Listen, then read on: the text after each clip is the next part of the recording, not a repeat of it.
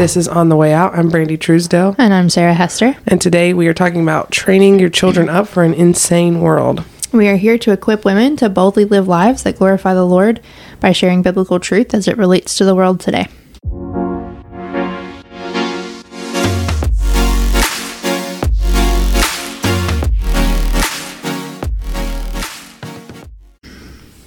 Welcome back to another episode of On the Way Out.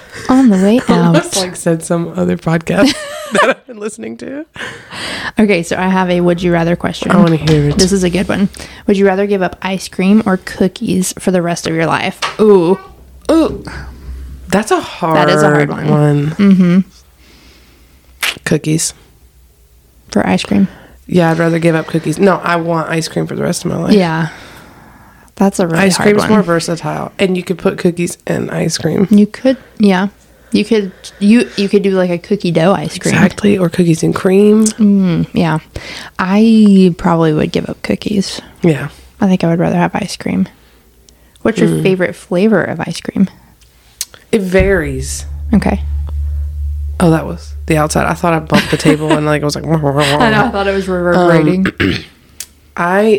Anything that I can chew, honestly. Like, I know that sounds weird, but like, I want to be able to eat my ice cream and chew something. Like, I want it to have chunks. So you want there to be like a texture in it. Not actually, just like... you know what? I know what my favorite flavor ice cream is. It's s'mores. Oh, yes. Mm-hmm. Yeah. My favorite flavor ice cream is coffee flavor. Yeah, I used to like coffee, but then I gave up caffeine, and I'm always afraid that there's more caffeine in the coffee flavor than regular, and they don't tell you how much caffeine's in there. Yeah, that's true. I'm like, how do they get that coffee flavor? My favorite is coffee flavored ice cream with marshmallows. Actually, there is a who makes this? So I just add them in, but excuse. But there is actually a flavor from Turkey Hill called oh my gosh, I'm totally blanking on it, but it's like a dunker something. Anyway, but it's a coffee flavored ice cream that has like Oreo bits in it, and it also has marshmallow in it, and it's like there's also like cookie dough in it. It's well worth it. Let me tell you. That ice cream place that we used to have in town, Scoops, that left, they had really good s'mores ice cream, and now they're gone. They did have good ice cream. I was the only one in my family that would rather go there over the other place. Jack Frost? Well, no, Dario's. Oh, Dario's. Dario's is a whole different place, and they have an amazing s'mores ice cream, too. It's the chunks of chocolate that get me every time. I'm going to find this ice flavor. Cream? Yeah. Well, while you're finding ice cream flavor, I'm going to take us... Double dunker. That doesn't even make sense. Called. Oh, maybe I know. Dipping cookies in your coffee. I guess so. I don't know. Okay, let me just read you the description. Let's hear it when it pulls up. What were you gonna say in the meantime? Well, it's gonna take us way off topic. Mocha. It's mocha with cookie dough swirled with crumbles of chocolate sandwich cookies. No, that does sound so good. It's not just coffee, it's a mocha flavored. Yes. That's a little different. Mm-hmm. I want that. Yeah, it is. I want that. It is delish. Does anyone catch that reference when I say that? When I go, I want that. I don't know what that Napoleon is. Dynamite. I love Napoleon Dynamite, but I don't know who says that. Napoleon Dynamite's uncle was like a ship salesman. Like, no, he was like a Tupperware salesman. He was like, well, you'll get this ship if you buy this set. And she turns to her husband, she was like, I want that. So anytime I say I want that, that's what I think of. I love some Napoleon. Man. Napoleon. These chickens have large talons. Tina, come get your dinner. Freaking idiot. That coined freaking idiot forever. That was the phrase of our generation. Ethan, whenever we were dating, he it was long distance, so we talked mostly on the computer. Oh my god. He would tell his roommates, he would be like, don't be jealous because I'm talking to hot babes online all day. Sarah was a hot babe. You know what? Hot babe online. I stalked you on the internet for the first time last night. Did you? I cannot believe Excuse me, sorry. I can't believe in all of our... We've been friends for, I don't know, almost 6 years. We've known each other.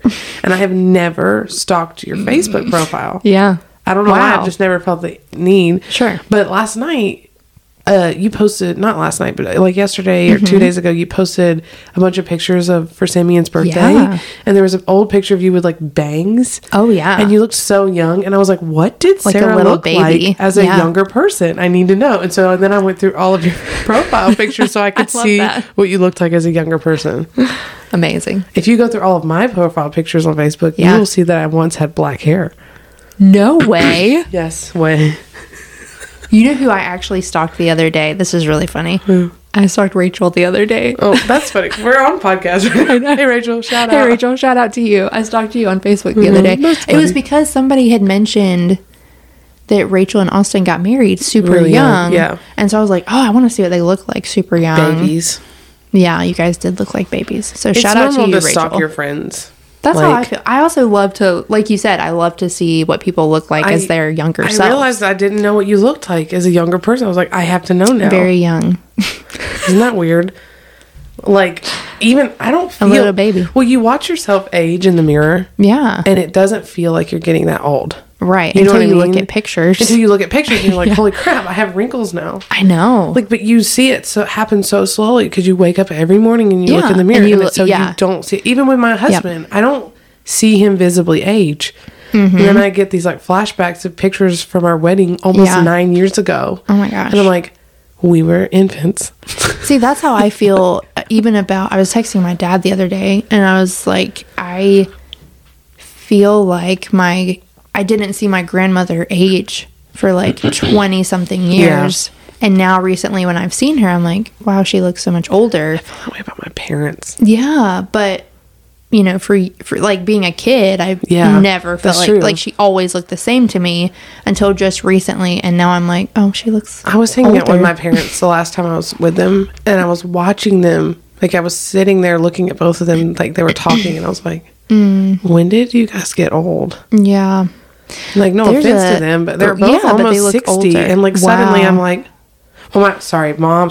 She's like 55. She's like, but my dad is right there at 60. Yeah. And I'm like, holy crap, my parents are getting older. What? Feels weird. There's a new oh my gosh, what's it called? A trend on Reels, and they talk about how it's like you don't realize that your mom is also 20 years older. And it shows a picture of, you know, the girl when she's like 5, oh my gosh, and with her mom, and then they're like, you don't realize that your mom also got 20 years older. No, I know. And I'm like, oh, I feel like I've not seen my mom age. Like, to me, I'm like, she just is my mom. She looks the same. Yes, even though she definitely has aged. Right, 31 years. I know. I can. Like, my parents were so young when they got married and had me. Same. That like I can remember. Well, my mom was young. I can remember my parents turning 30. I remember them turning 30. I don't remember that, but my mom had me when she was 22 or 23. Yeah. I was 9 years old when my parents turned 30. Yeah. So my dad's 5 years older than my mom. So memory of that. That's wild. It is wild. It's wild. Like, time is just wild. It's the same with your kids. Mm-hmm. It's like, I never look at them, like, day to day, I don't reminisce about what they look like as babies. Yeah. And then suddenly, I do see it.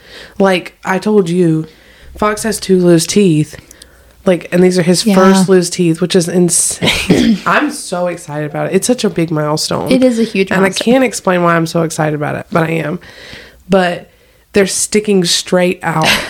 Like, they're not standing up anymore. And I was watching him, and I noticed that there was like a gap in between his teeth. And I was like, and even though they're still in there, I can see what they're going to look like when they're out. And I'm like, oh my gosh. I know. You just, like, it just aged him immediately.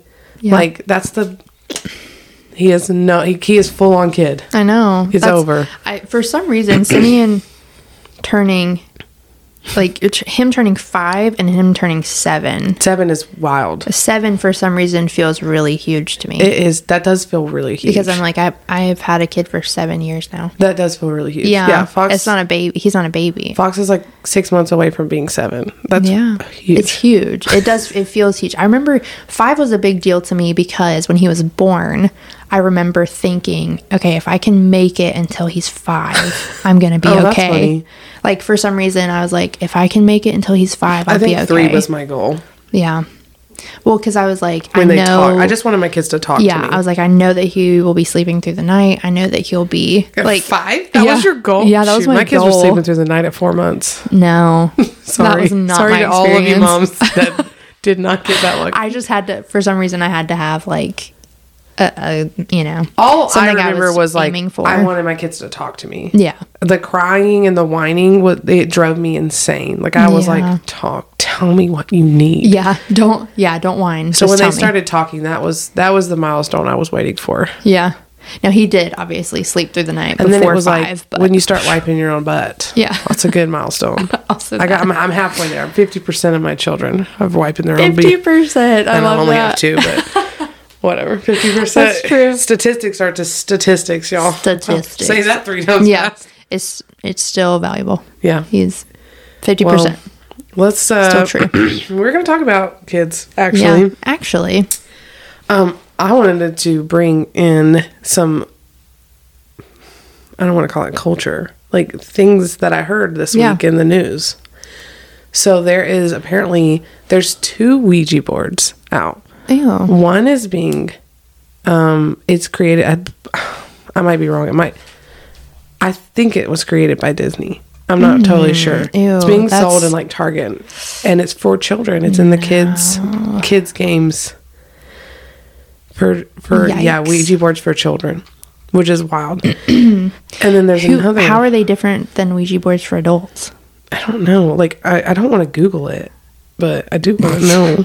You're gonna start getting ads for. Please don't. I know my phone is hearing me say Ouija boards right now. So I don't even know how to spell it. It's OUIGA. I'm pretty sure. So, and then there's another one. I hate this. I'm deleting this. You're like, immediately, no. Clear your browser history. How do you...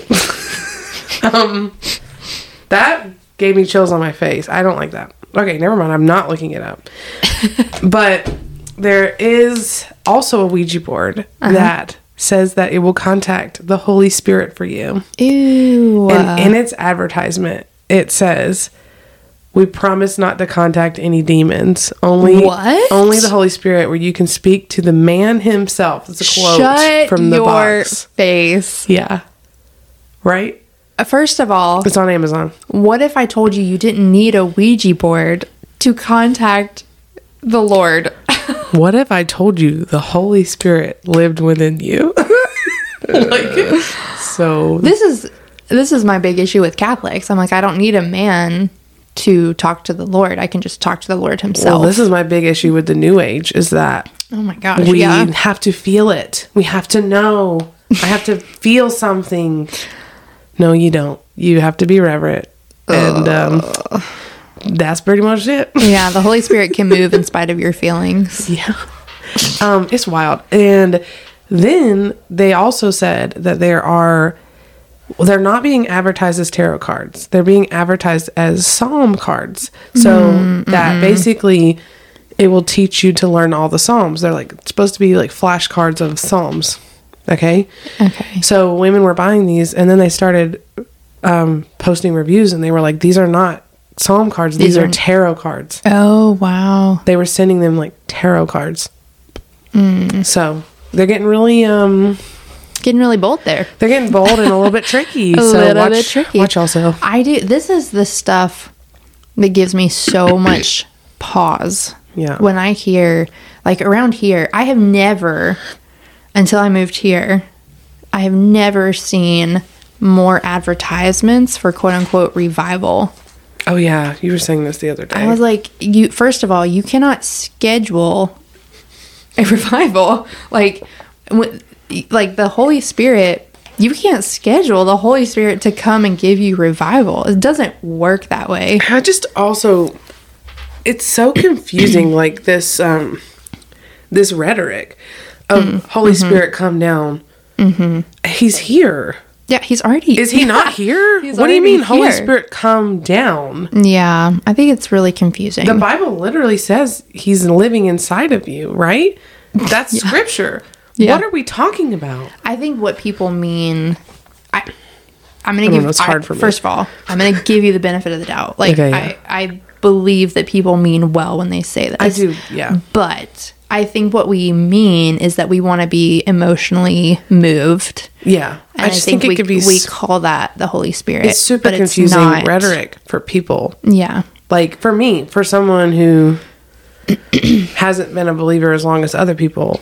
to be told the Holy Spirit lives inside of you. Mm-hmm. And then to hear this like really moving song and the worship leader's like, Holy Spirit, come down. And I'm like, what? Yeah. What does that mean? Right. Is he not already here? Yeah. Should I be praying the same prayer? Yeah. So I don't know. It's confusing. I mean, I'm not praying that prayer. Holy Spirit, the song, Holy Spirit, you are welcome here. Yeah. I have a hard time with that one. Come change. What is it? Come change something and change the atmosphere. Like, we had this whole conversation in Sunday school this past week. I get it. Right. Like, I understand. I understand what you're saying. Gentle Sarah. I know. I accidentally hit the microphone. I understand what you're saying. Like, we do want to encounter the Lord. We want to be changed. I understand all of that. I'm fine with all of that. Right. But I think that we have to be very clear. Is this biblical? Number one. Just because something is labeled as Christian does not make it Christian. Right. Like, I saw some straight up heretics that were in a Christian Bible store. Mm. Yeah. That, like, it. Just recently, we were just in a Christian bookstore. Where is this? It was in Boone. Oh, yeah. That's the only one I could think of that's nearby. Christian bookstore. Well, Boone is a college town. Straight up heretic literature in there. Like Joseph Prince. Joseph Prince is a false teacher. Well. So I think just because it's labeled Christian, we still have to have discernment. Yeah. I mean. I don't care. What makes me the money? Is some. Yeah. I mean. Sorry. It's. Sorry. Yeah. I'm not sorry. But this is also. So there was a man. In the book of Acts, there was a man who saw, I'm going to hopefully not mess this up. I think it was Peter doing a miracle, and the man wanted to be saved, not because he understood that he was guilty of sin and he needed a savior. Right. He wanted to be saved so that he could do the magic that Peter was doing, and he wanted to make money off of it. That sounds like Lucifer. Yeah. So, but I think this is also very alive today. Yeah. Like, people see what they think are miracles, and they want to profit off of them. So, I think you have to have discernment. Whoosh. Obviously. Okay. Not very on topic for today's episode. It's not. So let's reel it in. I can't stop coughing. I'm really sorry. You're fine. So I don't even know where to begin here. I've got a lot of stuff written down. So we're talking about raising your kids up for this crazy world that we live in, and what that means for Christians, like what we should be doing. And the very first thing that I think I want to say is I want to read this quote from this book. The book is called Instructing a Child's Heart by Ted and Margie Tripp. So it was on the very first page, and I think it really ties a lot of stuff in together. So it says, often sincere Christians feed and house the enemy, the secular culture, and feel they can somehow contain its influence on their family. So, like, to me, I'm thinking school, like sending your kids away 8 hours a day to a public institution and thinking, I don't know, that they're not going to be influenced by that public institution. Allowing your kids to have unlimited access to the internet, letting them watch what they want on TV, listening to certain types of music. This is not to say that you can't have some parts of secular culture in your home. I don't think that that's necessarily true, but like what she said, or he said, it's written by the woman and the man and the wife, but like, is believing that somehow having secular parts in their life are somehow not going to influence them. Yeah. It's just a false reality that I think that we live in right now. Mm. Anyway. Coming.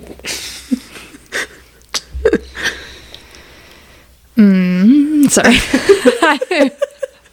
I'm just trying to think of how far I want to go in this. I think, I think even having, and I'm saying this because this is something I'm having to, I guess, face in my own home with my own kids. You know, even your daughter's watching Disney princess movies, which now, I mean, they're more like women can do anything. They're feminist movies. Right. I mean, there's definitely a message. Yes. I was listening to, I don't need no man. Eva was watching Frozen and this song, No Right, No Wrong, No Rules for Me, I'm Free. Whoa. That's Let It Go. Whoa. And I never even listened to the lyrics like that. Yeah. Again, everything that we are exposing our children to, we have to. I'm not even saying it's wrong for your kids to watch movies, but I think that you cannot allow them to be passive consumers of material. I think you have to go into that situation and say, okay, well, let's think through this. I was going to say, is that true? My very next comment after that is don't shelter your kids.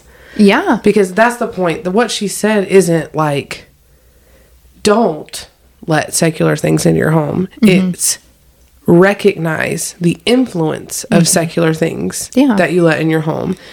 And so when, like, we have to prepare our children to see, witness, hear these secular things. And so basically to me that means not letting them do it, because I think that that's ignorant and too passive. Yeah. Because one day they're going to walk out of your house. Yeah. And are they going to be prepared? I think it means talking them through these things. Yeah. Maybe your daughter, if your child listens to the Let It Go song and you feel like they're old enough, maybe explaining like, that's not scripturally accurate. Yeah. And that's a false teaching. Like, it's a cool song. Yeah. But I just want you to know that that's not what freedom is. Right. Like having these conversations with your kids so that they know these things, but not sheltering them so that when they hear these things outside of the home, they're like, what? Yeah. Like that one teenager that you told me about who their family told them that spiritual warfare wasn't real. Yeah. That demons weren't real. And they're like 16 or 17 years old and they're like, they think that demons aren't real. Like, that's a literal lie. Yeah. Your parents should have told you that they were. Right. I think you can go so far. I think mothers especially can go so far the other way. To protecting their children that they even shelter them from scripture. Right. And I think you need to pump the brakes. Yeah. You cannot, you can't shelter them from scripture. That's a non-starter. Like, you have to teach them the whole counsel of God. Yeah. And Deuteronomy 6 in particular, I'll just read it. We are commanded to teach our children all of God's commands. So this is Deuteronomy 6, starting in verse 4. Hear, O Israel, the Lord our God, the Lord is one. Love the Lord your God with all your heart, with all your soul, with all your strength. These commandments that I give you today are to be on your hearts. Impress them on your children. Talk about them when you sit at home, when you walk along the road, when you lie down, and when you get up. Tie them as symbols on your head and bind them on your foreheads. Write them on your door frames of your houses and on your gates. So basically, whatever situation you're in, you should be talking to your children about the Lord's commands, about his scripture, about the narratives of scripture, like stories. And obviously, like, there are themes of scripture. I mean, the Bible is not for the faint of heart. Right. I mean, there are some it gets dark, you know what I mean? It can get dark in there, and it definitely, there are things that you need to teach your children, but you need to teach them when they're appropriate you know, an appropriate age. Yeah. That being said, like, there are mothers who, in the name of protecting their children, don't share the Old Testament with their children. And I think if you think that you are kinder than God, you need to check yourself. Yeah. Oh, so, yeah. And I told you about the other day, I let my kids watch a Superbook episode as part of our homeschool. And it was the In the Beginning episode. And the very first scene was the Archangel Michael and Lucifer fighting. Yeah. And Lucifer being cast into hell. Yeah. And my son was like, I don't want to go to hell. Mm-hmm. Like, it scared him. Mm-hmm. I comforted him in, like, I feel like a way that was appropriate. Talked to my husband about it. My husband was like, is that okay? And I'm like, I mean, we came to the agreement. He watched it and he was like, yeah, I think that this is appropriate. But basically, like, hell is real. And yeah. Like, we don't need to tell our kids, don't worry about anything. Yeah. You're fine. Well, and how can you, there is no grace without law. Mm-hmm. Your kids have to be convicted of sin to understand that they need a savior. Right. And that was the thing that, the reason why I thought it was good to show him or let him see it is we've been talking to him about sin for a while. Mm-hmm. Arranging our, I guess, I don't know, when he gets in trouble, yeah. Like how we talk to him and putting it back on scripture and the commandments and, yeah. You know, sometimes it is things like lying. Well, like the Bible says, thou shalt not lie. Yeah. Explaining to him what that is. Sometimes it's not that he's done an actual, he has broken a commandment. What I'm saying is it might not be that he lied or he stole, but that he disobeyed. Yeah. He dishonored his mother and father. So we've been putting all of our discipline, our conversations that we've had with them, we've been putting them all back on scripture and all back on the commandments and all back on sin. Yeah. And so I think it was what are the consequences of sin? Like up until that episode, I don't think he really understood what the consequences of sin is. Yeah. And now he knows. Yeah. The consequences of sin is death. Right. And maybe a fiery death to your end. Right. And that's the thing, too. Like, it's, you know, just like God with Adam and Eve, he said, the day that you eat this fruit, you shall surely die. Yeah. And while they didn't physically die, like, there was a death in the sense of that relationship was broken. Mm-hmm. There's a death of that relationship. There's a death of, you know, so it may not, you know, Fox lying may not look like he's going to literally dying, yeah. Right? But there is a separation that happens, and this is what I explained to my kids: like, you have stepped outside of the boundaries of what we've said.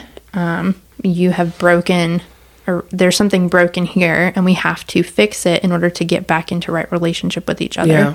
And so, I think this is why it's so important to.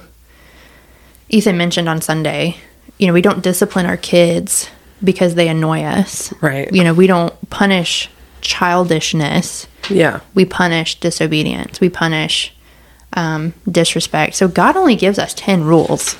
Yep. You know, he could have given us, like, I think Orthodox Jews, I mean, they like continue to add rule after rule after rule. And I mean, I think, I don't even know. After you eat wheat. Right. Like there's so many rules. And when you live under that, I mean, that is a burden. Mm-hmm. Which is why there aren't that many Orthodox Jews. Right. Yeah. And there's, you know, for us, I don't want to burden my children with rules that they can't enjoy their relationship with me. So I think that's why it's important that you don't have 8,000 rules that your kids don't know that they're going to be upsetting you at every turn. I think you have very clear, spelled out expectations for them. Yep. And we can follow the Lord's lead in that way. Well, I actually have that written down in the other book that I read, which is Why Children Matter. Discipline is a command for us, and it's also love for our children. And that was something that he said, is basically what you said, is that we shouldn't discipline with many rules, but with few principles. Mm-hmm. Just as Scripture does for us, it gives us 3 rules, but they really, or excuse me, 10, but they really encompass a lot. And he was saying, like, one of the rules in his house is that you obey your parents. Well, that encompasses a lot. It's a pretty good blanket statement. Like, if I tell you not to do it, you don't do it. It's not necessarily that this is a rule all the time, but in this moment, the rule is you obey your parents. And when I said don't do that, you don't do that. Sorry, this is whole. It's coming down. I just thought that was very interesting. But I mean, I don't necessarily have set rules in my household. Like, we don't have like a list of things. Mm-hmm. Maybe we should. But I do find myself sometimes having a lot of expectations, or saying, telling my kids, don't do this, don't do that, don't do this. I don't want you to go out there. I don't want you to just, and like all of these things. And mm-hmm. like, it's probably too much. And like reading this book really, I don't know, helped me with that. Was like, yeah, maybe I am. Like, and so he was saying, don't use many rules, but few principles. Mm-hmm. I don't know what that looks like for every individual family. I don't fully know what it looks like for me yet. Yeah. But I thought that was really cool. I think you can have principles. So I think his, I'm trying to think what they are. I think his 3 were do not disobey, do not disrespect your mother. Yeah. I don't know. We'll try to find it now. I can't remember the 3rd one, but and I think there's a lot of things that fall under that you can. Do you know what I mean? Because probably some people, like myself, I'm like, that feels like not very much. It feels like they would be getting away with a lot. But right. But I do think there's a lot that falls under that. So, you know, you have to look and say, is it right and biblical that we expect obedience from our children? Mm. Yes, absolutely. Because we are training them to obey authority, and not just any authority, but God's authority. 3 principles. No disobedience, no lying, no disrespecting your mother. Yeah. Yeah. So I think people think of authoritarian discipline, and probably I think a lot of people kind of just like lump all corporal punishment into that. Yep. And I would say that's not biblical either. You know, you don't discipline because you're annoyed. You don't discipline because you're angry. And even I would go so far as to say, if you are angry, you have disqualified yourself from spanking your children. You are. Well, that's hard. First and foremost to be. Yeah, if you're spanking your children, you are first and foremost to be, you are to have yourself under control also. You're convicting me now. I know. I'm convicting myself. Like, you know, we were talking about this, obviously not because we have 100% nailed it and we've got this, you know. We're under control. Fail the whole time we raise our children. Right. But I do think this is a target that we have to be aiming towards, and we need to also be encouraging others to aim towards as well. Yeah. What is it, James? Hold on, I have it written down. There's a verse in James that says, the anger of man does not produce the righteousness of God. Mm. And so that was something Ethan and I were talking to someone about discipline and just trying to figure out the best way to parent our children. And that's one thing that he said. He was like, your anger is not going to produce the righteousness of God that you're seeking for your children. You have to be self-controlled. And if you yourself are out of control and you are angry, you've disqualified yourself from spanking your children. So that's tough. It is tough. Now, on the other side, we are commanded in Scripture to spank our children. Yeah. And this is something we talked about in getting ready for this episode. I'm going to read this verse out of Proverbs. Proverbs 22:15 says, folly is bound up in the heart of a child, but the rod of discipline drives it far from him. And it's funny because some someone made the comment that some kids have more folly bound up in their hearts than others. And I think that's really true. It is true. Like, some kids need more correction in that way than others. Yes. But also in Proverbs, whoever spares the rod hates his son, but he who loves him is diligent to discipline him. And that is so important. Mm-hmm. I tell my child this all the time. I love you. If I didn't love you, I would let you do whatever you wanted to do. I would not, because proper discipline takes so much time. Yeah. It really does. Yeah. I mean, I should say in the beginning, I think if you can be super consistent in the beginning and you were on the first time you're disciplining, that's hard. And it takes a lot of time to say, you know, to not give 10,000 warnings and be like, okay, you do this one more time. Yeah. Well, it's exhausting. It is. I mean, it's very tiring. You can get really tired and you can get lazy. Sure. With your children. I think that's so easy to do. But I think if you can put in the work in the very early years. Which is honestly why not having too many rules might also benefit you when you're having too many rules and you're having to discipline them constantly because they're constantly breaking these rules. Right. Yeah. Yeah, it's true. And this is why this is part of the way that we train our children to face an insane world. Mm. Because if we are letting them get away with whatever, you know, they're not going to be self-controlled. They're not going to be respectful. They're not going to have the right view of authority. They're going to see themselves as authority. Mm.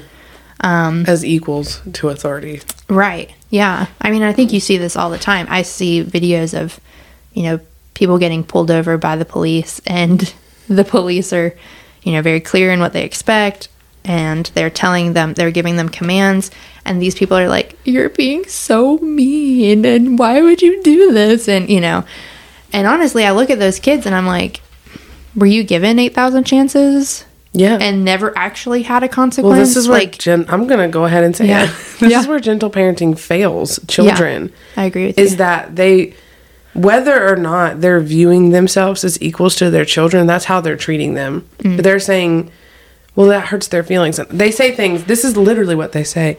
Well, you wouldn't like it if someone did that to you. Mm-hmm. And you would feel sad if someone treated you this way. And it's like, I'm an adult. Yeah. And they're children. This is where the difference is. And it is my job to teach them that there is a difference between adults and children. And would I like it if Sarah got mad at me and she said, go sit in a chair, you're in timeout because you said something mean to me? That wouldn't happen because I'm a grown woman. Okay? Sarah, but we address these situations differently, like adults do. Right. But a 5-year-old doesn't have the capacity to sit down and have a face-to-face conversation with you. I mean, they might, in some sense, have the capacity for you to say, hey, what you said was really ugly. I didn't appreciate that. Yes, they might have the capacity, but not as fully as an adult. Right. You have to discipline them on their level. Not all children, and I always feel the need to say this, like my fox, I rarely spank him. He's not been spanked very many times in his life. Right. Because he's that kid that you could say, don't do that, and he won't do it. Right. Like, he has to be extremely, extremely tempted to do it. Mm-hmm. Or he's the kid that I can say, I'm really upset with you. Mm-hmm. You need to go sit down, and he'll go sit down and cry. And he will never do it again because he hated that he even disappointed me. And then I have Milo. Yeah. Who you say, don't do that. And he's like, I'm 100% doing that because I need to know why I'm not supposed to. Mm-hmm. Like, pushes every buttons that you could possibly have. And then when you spank him, he looks you in the face and he's like, that didn't hurt. Yeah. Like, I have two totally different children. Yeah. So, regardless of whether or not you spank your children, like, maybe that child doesn't need it. The Bible tells you that you should. Yeah. And that if they need it, you should. Then you should. Yeah. So, gentle parenting, I want to, like, I think we should define that. Yeah, define the terms here. So, what I am reading, they're talking about how The basis for gentle discipline is that it focuses on using discipline and not punishment. I kind of like begrudge the fact that everyone believes that spanking is punishment and not discipline. I think there's a way that you can do it that is punishment, and I would say that falls out of biblical. Right. It's like that's not in the scope of what's biblical. So this also says, similar to positive discipline, parents who use gentle discipline do not spank or use any forms of corporal punishment. They don't shame or embarrass their kids, but instead provide respectful negative consequences that deter future behavior, whatever that means. I don't shame or embarrass my kids, and I discipline them. Right. So it also teaches them how to express their feelings in socially appropriate ways. I think you can absolutely do that and not hold to gentle parenting. I have a thought. Okay. Just off of that. Yeah. I said that comment about shame, and then I remembered. Mm-hmm. Shame, I feel like we've talked about this. Shame is a part of recognizing the sin in you. Mm-hmm. Maybe I'm not shaming my kids by like literally saying I'm ashamed of you. This behavior is shameful, but maybe by disciplining them, they are ashamed of that behavior. Maybe that's a good thing. Maybe they're seeing the sin within themselves and they're ashamed of it. Mm-hmm. That's not bad. Yeah, because we as adults should experience the same thing. Yeah, if you are a born again Christian, and the Holy Spirit lives within your heart, and you sin, you should be ashamed of that sin. That is the Holy Spirit working within you, convicting your spirit. Maybe it's not so bad if our kids are ashamed of bad behavior. Yeah. Maybe that means we're doing a good job. Yeah. I don't know. Yeah, I don't think that, and like you said, we've talked about this before, I don't think all shame is bad.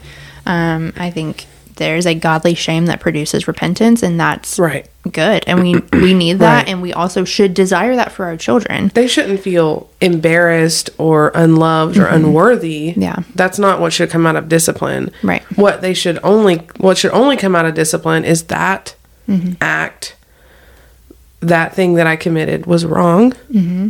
It was sinful. Right. And I shouldn't do it again. Yeah. That's it. And then they should know that you love them. Yeah. And the only reason you discipline them is because you're making them good human beings. Right. Like, yeah. Who good Christians want to submit to authority. Yeah. That's the other thing too. I am training my children for how they will one day obey the Lord.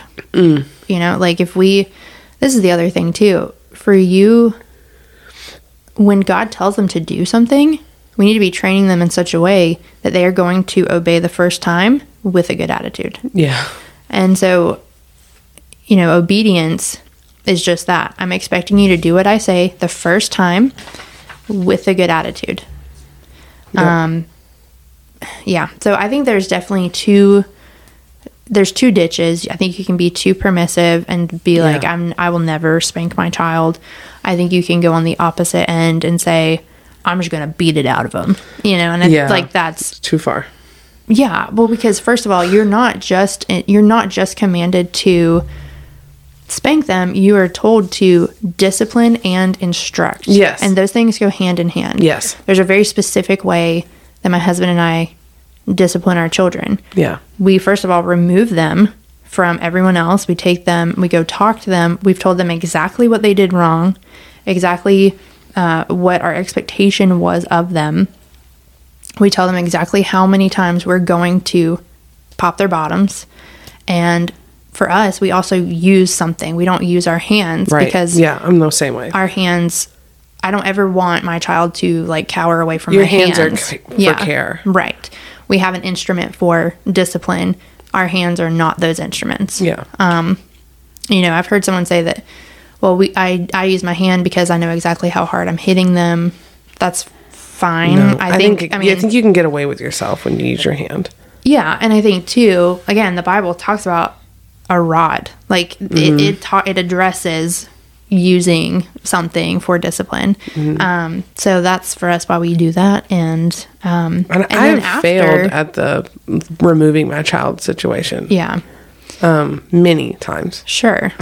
I mean, I think there are sometimes when it's you like can't remove them, right? But yeah, but I need to get better at that because I do think that is respectful. Yeah, but and then afterwards we have a time of like I'm telling you, I've been able to share the gospel with my children so many times because I take the time to have a conversation with them afterwards and say, listen, we all fall short of the glory of God. This is why we need a savior. This is why, you know, I point you to Christ all the time. I mess up just like you mess up.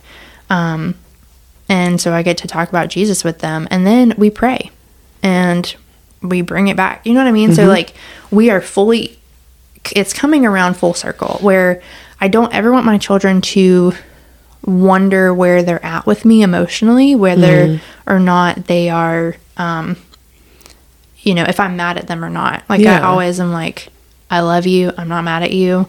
I'm not spanking you because I'm mad at you. Right. I am correcting you in this way.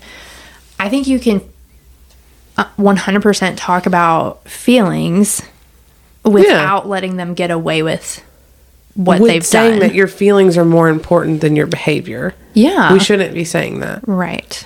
Yeah. Like, oh, you're so scared right now. You're so hurt. I'm so sorry. Your feelings hurt. I'm just going to wait. I'm not going to deal with this right now because you're so upset. That's the other thing. No. I've had this conversation so many times.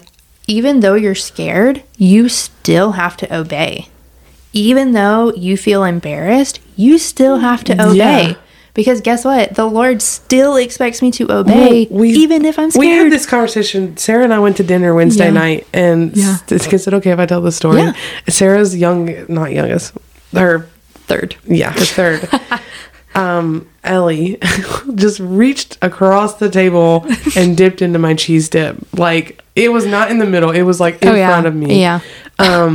And Sarah made her apologize to me, and she did not want to do it. And then when she did, you could tell she was like very embarrassed, like lip quivering, like, I'm so sorry, Miss Brandy. Like, she was just like, she like barely got the words out of her mouth. Yeah. And I felt bad for her. I mean, I think that, and I feel bad when my kids do that. Yeah. And then I thought about it, and I said this to Sarah, like, you know, even as an adult, when I do something wrong and I have to admit that I'm wrong or apologize, it sucks. Yeah. It still sucks. It's not comfortable. As a 31-year-old adult. Right. And that might be because no one ever made me apologize. Mm. Yeah. And what benefit we're giving to our children by saying, like, you did something wrong. That doesn't mean you're a bad person. It doesn't mean that you're hateful and terrible. Right. But you have to apologize. You have to admit that you're wrong and do something about it. And I think that's really... Because I do that to my kids all the time. But I never thought about it until I watched another child apologize to me. And I was like, yeah, that is really hard. Yeah. But I think that it was correct in getting her to do that. So let's... Now that we're talking about... making our children uncomfortable. Let's like go into this. Oh, let's do it. So, you know, again, our point is to train our children to be able to handle. This is not just a discipline episode. An insane world, right? So, how do we handle our children being uncomfortable? And I think as moms, it's so we want to make our children comfortable. Yeah. So how do we, even in our, you know, us being uncomfortable, makes us being uncomfortable. Right. How do we allow them to be uncomfortable so that they learn something? Yeah. What would you say? How do we train them to do that? Yeah. Like, how do we allow them to be uncomfortable or to experience pain or to experience hurt of some sort? I mean, I don't know how other than just to let them. Okay. So we talked about this the other day. Like, and Fox is really bad. My oldest is shy. Like, clings to the back of my shirt, will like rip my clothes off to try to hide from people. Shy. Yeah. And I hate it. Yeah. And I don't want him to be that way. Like, right. Eventually I would like him to be a well put together human being that can shake someone's hand. How are you today, sir? Absolutely. Like, that's what my goal is for my son. And so right now, that means turning around and saying, you are not allowed to hide behind me. Right. You will say hello. You will be respectful. Yeah. Sorry, we're getting blowing up. Hey, girls, we're in the podcast right now, so, like, don't message us. Just kidding. What if you texted them that? That's so funny. We're in the same group thread. No, I would never do that. Text otherwhere. Otherwhere. I don't know. Coined a new term.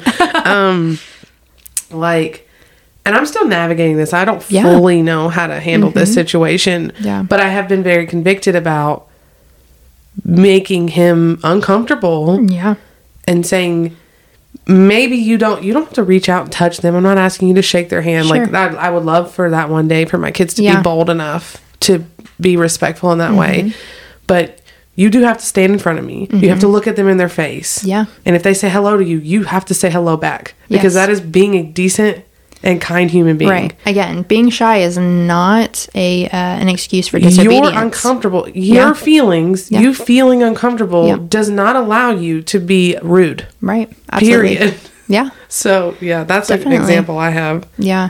And I do think this is where gentle parenting fails again, is that every feeling that your child feels, while it may be their feeling, it's not necessarily valid. You have to teach them how to handle these feelings, not that all of these feelings are suddenly mean, because that's why we have people who have anxiety and lock themselves in their house for weeks at a time, and they think that that's perfectly appropriate, that's normal, because society told them it's okay that you're an introvert.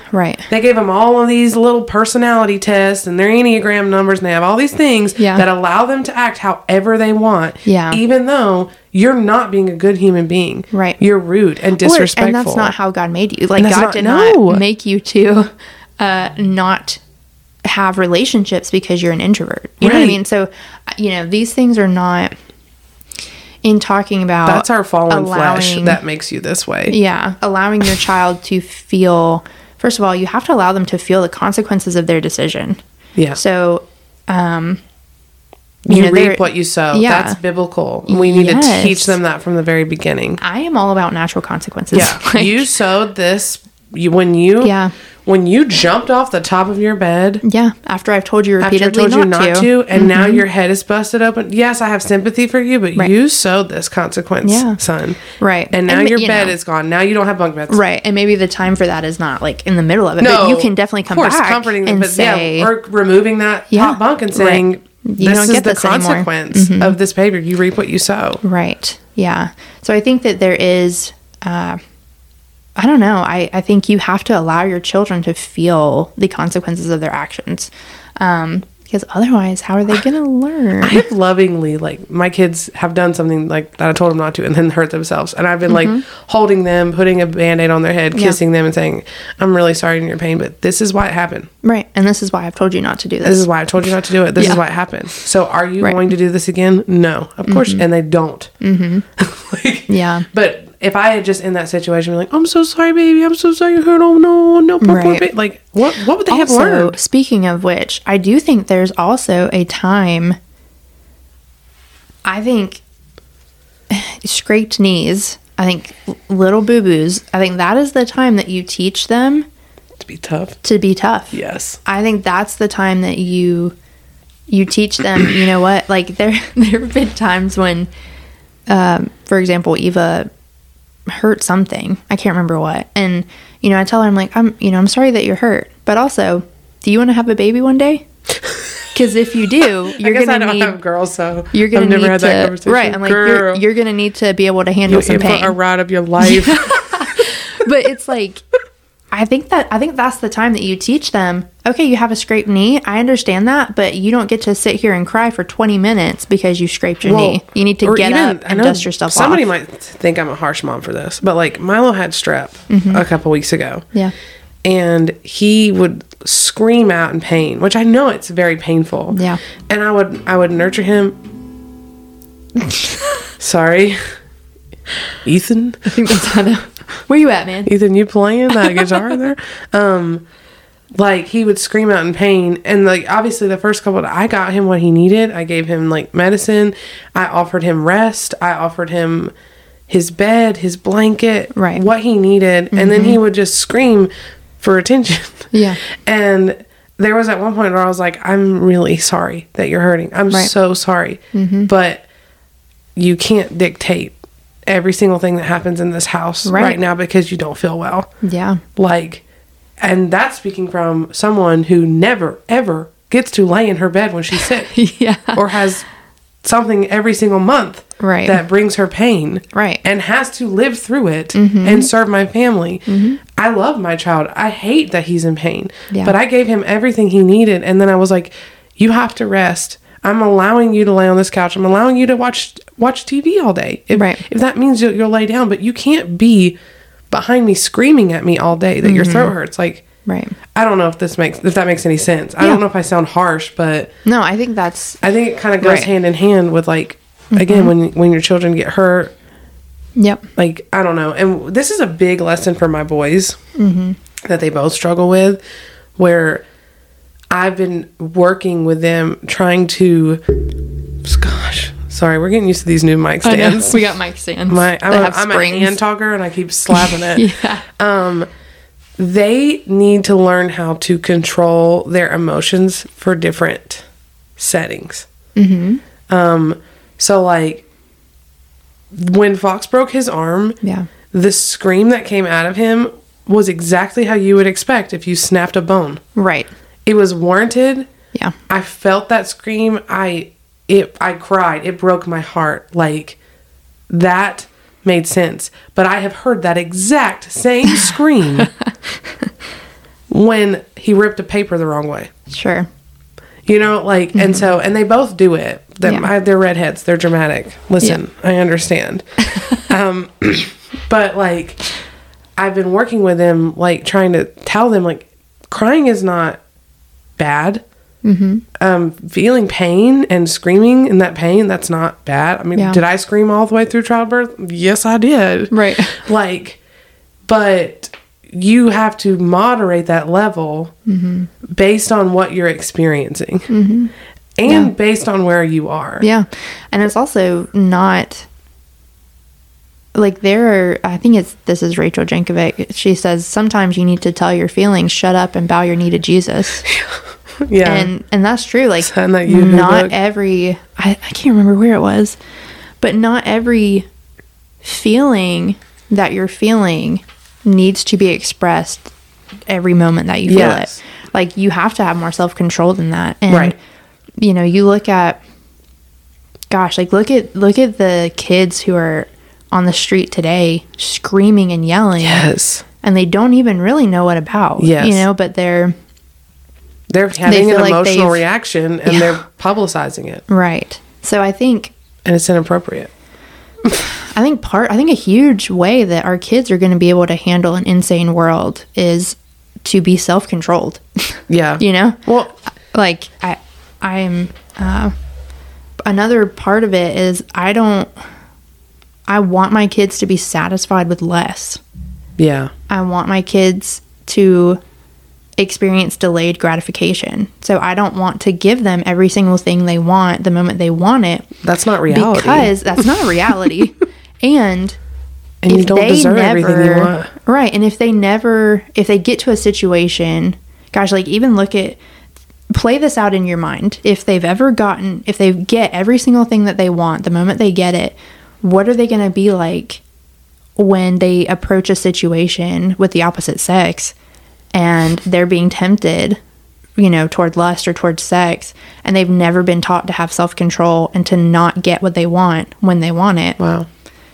Like, you have to be able to have kids who can stop themselves and understand they don't need everything the second that they feel like they need it. Teaching them to be selfless is what I'm thinking of. Yeah. First of all, I want to say that I've been working with Fox on this like emotional controlling thing, and we're starting to see the fruit of it. Like, he doesn't cry when he goes to a Sunday school class anymore. That's and good. He like spilt something on his pants the other day, which would have sent him into a literal fit. No, it doesn't. He's like, it'll dry. It's okay. Yeah. I'll change my pants when I get home. Yeah. Like, he's finally, like, he's becoming more calm, which is appropriate when we're out in public. Yeah. Or just, it's appropriate. When you spill water on your pants, there's really no reason to be screaming about it. Right. And the second thing I was thinking when you were saying all that is, like, I married a twin, and he's one of 5 children. And I've said this to so many people. He is literally, like, maybe the most selfless person I know. Like, it was a huge benefit to him. Yeah. And, I mean, I think his parents did a really good job at raising him, too. But, like, he just has there are no expectations that he deserves this or he deserves that. Like, at all. That's not the case for me. Right. I was one of 2. I'm an only girl. I was the oldest sibling. I had my own room, like my own space, my own things, my phone. And that is a battle that I have had to face as an adult to like resist feeling entitled to all these things. Interesting. Or feeling entitled to other people's things because I want them. Yeah. Like Elliot with your cheese. Yeah. Or like anyway, I don't want to get off on that. There's so many things that like I have to wrestle with myself. Sin, like coveting my neighbor's things. Yeah. Because I was just allowed to have a lot of what I wanted. Mm-hmm. Because my parents could afford it. Yeah. Like, and honestly, my kids get probably way too much than they want. And this could keep going, but now I'm starting to think of like, this might even be a conversation you're having to have with your in-laws or your parents. Like you're spoiling my child too much. Yeah. Because I agree with you. I think that kids are given too much. Yeah. Even when that's not like physical things, like being able to do whatever they want. Yeah. Like, here's a tablet. Right. Go sit down somewhere. Here's an example that we're having to live this out right now. There's nothing more that I want right now than to surprise my son at his birthday party with a Nintendo Switch. Because I know that he would be over the moon. We're not doing that for multiple reasons. Partly it's because I know that where he's at right now, he cannot emotionally handle it. He doesn't have the self-control to be able to say, you know what, I've had enough for today. I'm going to step away. I know that. So it's uncomfortable for me because I want to give him this thing. Yeah, because you love him so much. Because I love him so much. I know, though, that it's not going to be good for him. Man, there's a lot of wisdom to that, Sarah. That's hard for parents to do. Right. It's uncomfortable. Like, I want to give that to him. But Lord willing, you know, when we do see him being more... The other thing is, I want to shape his tastes to what's going to benefit him. So, I want to... And some people probably would be like, well, that's what he wants. Like, that's his personality. You have to lean into his personality. And I can 100% look at him and say, I know who you are as a person. I know the things that you love as a person. And I can also give you tools to like and enjoy things that are going to benefit you as a man one day. You know, like he has taken so much responsibility over the chicks that we have and the chickens that we have at home. Yeah. And I want to lean into that, and I would rather push him in that way because I know that it's going to help him be a better man one day. I think this is the other thing, too. I think you have to know your child's strengths and weaknesses. And I think that even things, you have to have the eyes of faith, and you have to be able to see, you know, I'm going to use him again. He is, hard-headed and strong-willed. And all of those things. Firstborn and I have and to, only boy. Yeah, and I have Ethan to. And Hester. Right. I have to look at that and say, if I didn't have faith, I would be like, oh, I got to get that out of him. I got to, whatever. Yeah. I can have the eyes of faith and say, the Lord gave him those characteristics. And Lord willing, one day, if I can mold and shape that and bend that will toward having a stubbornness for the right things. Yes. He can be, like a huge force for good. Yeah. I have a little Simeon. Yeah. He's young. He's 4. Right. That's Milo. Mm-hmm. And I have said, I'm like, one day he's going to be a great leader or he's going to be in prison. Right. I'm going to have to just really work on that. Yeah. And, Lord willing. And again, he's a boy. Like, boys. If a boy is going to grow up to lead his family and to protect and provide for his family, we need them to be stubborn. Yeah. We need them to have enough to be leaders. Grit, to not back down to their wives. Yeah, and enough self-assuredness that they can get out and get it and do what they need to do. Mm-hmm. Right now, it's hard and it's a challenge to bend that will. I don't want to break that will. Yeah. I don't want him.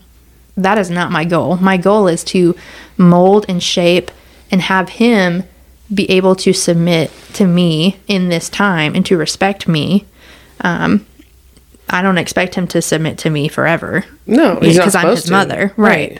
He's supposed to honor me. He's going to cling to his wife one day. Yeah, exactly. He's going to, Lord willing, he's going to honor me because I've taught him to honor me. Yeah. That verse never dies. Right. No matter how old you are. Yeah. You're still called to honor your parents. That's a different conversation. The first verse with a promise that it will go well for you. That's what I tell them all the time too when I'm disciplining. I'm like, you have a promise. If you will honor me, I want you to have good things. I want it to go well for you. And so because of that, I'm disciplining you. I'm teaching you these things. So like you said, this is not something that I have like perfected, obviously.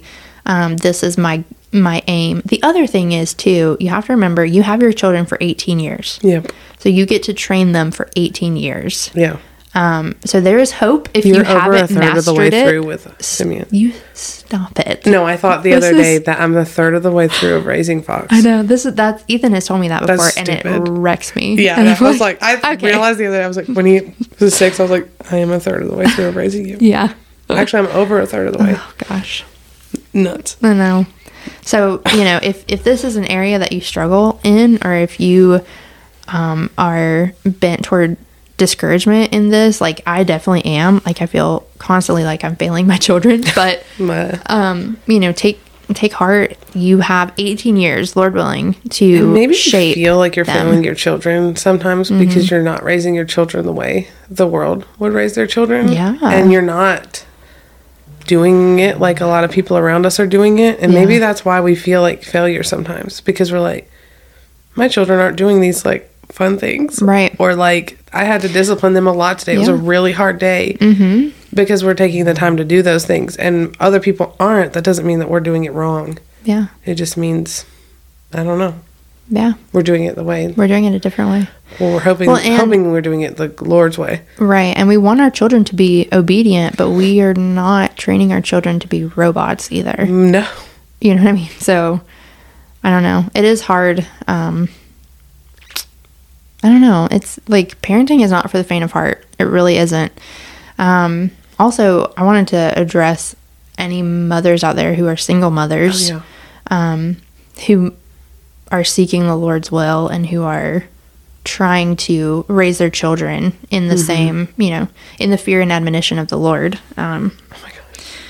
So I would say, obviously, you're in a different place. You're in a different situation. I think this is where you rely heavily on your church. And if you are not in a church that believes the Bible and holds to Scripture, then get in a church that holds to Scripture. This is where you can rely on your pastor, rely on your deacons, rely on godly men and women in the church who can lead and guide you if you're in a season of singleness. I think, obviously, we live in a fallen world. We know divorce happens. We know death happens. We know for whatever reason you are single, you're not excluded from these things. You are still called to raise your children in the fear and admonition of the Lord, and God will give you what you need to obey him.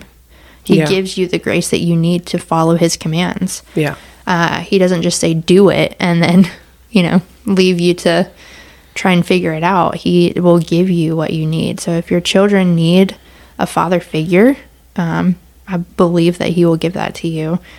Hopefully you have people in your life that you can look to. But if you don't, I would say go to the church and make your need known. Yes. It's okay to ask for help and to say, I can't be all things to my children. I need male influence in this situation. Can you help me, or can you point me into the right direction? It's okay to need help. And I think where you have failed, repent and ask for forgiveness and move forward. Don't get stuck in that. So that would be my encouragement. Yep. I'm all week in preparing for this episode. I'm not kidding. In my head, I have said over and over, raising your kids in the fear and admonition of the Lord. Mm-hmm. Raising your kids in the fear. I've said it in my head a million times this week. So it was funny to hear you say it. Yeah. But that's what it's all about at the end of the day. We actually are past an hour. Okay. But the last thing I had wrote down, not the last thing. I have a lot of things I wrote down that I didn't say, but something that I read just now was that when we're raising our kids, it's important that we remember that we're proclaiming God's truth and not our own ideas. Mm. Mm-hmm. Yeah. And that means not taking away and not adding to scripture. Yeah. For their sake. So, yeah. I don't know. I do have one last thought, specifically for, obviously, our podcast is for women. Yeah. I do want to say specifically for women, we need, our children need men. Yes, I do. And they need maleness. Yes. They don't need two mothers. They need fathers. Yeah. And so when your husband is playing with your children or allowing your children to do something that you're uncomfortable with, you may just need to be uncomfortable. Sit back now. Yeah. You don't need to always intervene. Yes. And correct him and say, don't do that. You're doing it too much. Like, Jordan Peterson talks about, not Jordan Peterson, maybe it was. Anyway, someone talks about how mothers play in a very different way with their children than fathers. Yes. And it is so vitally important for developmentally for your children to experience the play of fathers. Dads are the playful ones, at least in our marriage. Mm-hmm. I'm more of I'm like the teacher. I'll sit and play a card game or board game with you, but I don't have the imagination. Like, my husband has the imagination. Yeah. Or even physically. Like, they need. Wrestling each other. Yeah. Yes, because it teaches them boundaries. It teaches them, spatial awareness. Like, there's all these things that is so beneficial for children to experience their fathers I'll give an example of how I've failed at this. Yeah. It was a couple weeks ago, and it was a really great lesson for me. I am, like, if I don't get my sleep, if I don't, like, get, like... Even, like, I need a couple hours before I go to sleep to, like, wind myself down. I can't just, like, hit the pillow and go down. And so, like, we have a strict bedtime. Not strict. It's within an hour. Yeah, yeah. But, like, my kids go to bed around 8 no later than 9. Mm-hmm. Like, and they're in their rooms, and they stay in their rooms. Yeah. And, like, I take a shower, and I go to my bed, and I watch TV, like, or I read my book, whatever. I do my thing. And... There was one night that Jake, he has, like, an old Nintendo 64, and Fox has gotten really interested in it, and he's actually gotten pretty good at it. That's awesome. And they've been playing with each other, and they were playing, and it was, like, 8:30, and I had been saying for 30 minutes, like, it's time for bed, it's time to put it up, and, like, they did it, and I got really angry, and I got angry with Jake, and I was, like, audibly upset. And we laid the kids down, and then he came to me, and he was like, I was really enjoying spending that time with our children. Like, I work all day, and you, like, took that time from me by putting in a bed. And I was like, oops. My bad. So, and since then I've had a different outlook on it. Like, and when you really think about it, like, how grateful that I have a husband that gets off work and wants to play with my kids. Yeah. Or teach them things. Right. Or sit them on the lawnmower and mow the lawn with them. And, like, things that I don't do. Right. That he can do. Like, I don't mow my lawn. Yeah. He's teaching them how to do that. Like, letting them hold the leaf blower and blow the leaves around. Like, that's awesome. Yeah. Yeah, men are important. Right. And...